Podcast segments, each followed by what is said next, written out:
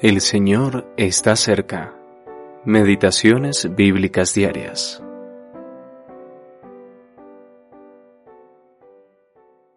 Fueron una vez los árboles a elegir rey sobre sí, y dijeron al olivo, Reina sobre nosotros.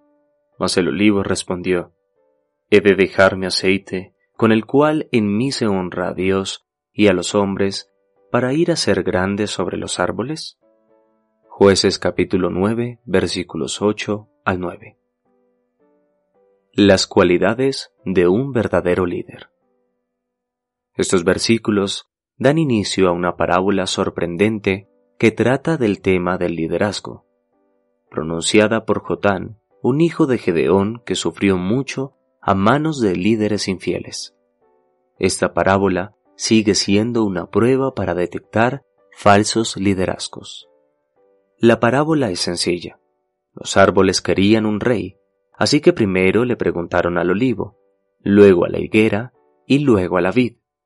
El olivo respondió, He de dejar mi aceite con el cual en mí se honra a Dios y a los hombres para ir a ser grande sobre los árboles. La higuera dijo, He de dejar mi dulzura y mi buen fruto. Y la vid replicó, ¿He de dejar mi mosto que alegra a Dios y a los hombres? ¿Por qué todos se niegan a reinar? Porque estarían cambiando el lugar que Dios les asignó, donde eran fructíferos y bendecidos, por un mero espectáculo, una agitación, incluso una dominación sobre los árboles. Esta negativa nos muestra lo que caracteriza a un verdadero líder. No es alguien a quien le gusta presumir o dar espectáculo, ni un dictador que lleva a la gente como a él le place, sino que es alguien que da ejemplo. Consideremos las palabras de nuestro bendito Señor. ¿Cuál es mayor? ¿El que se sienta a la mesa o el que sirve? Mas yo estoy entre vosotros como el que sirve. Lucas capítulo 22, versículo 27. Pero los árboles seguían queriendo que alguien los gobernara, así que se acercaron a la zarza, que aceptó de buena gana. ¿Qué calificaciones tiene para liderar?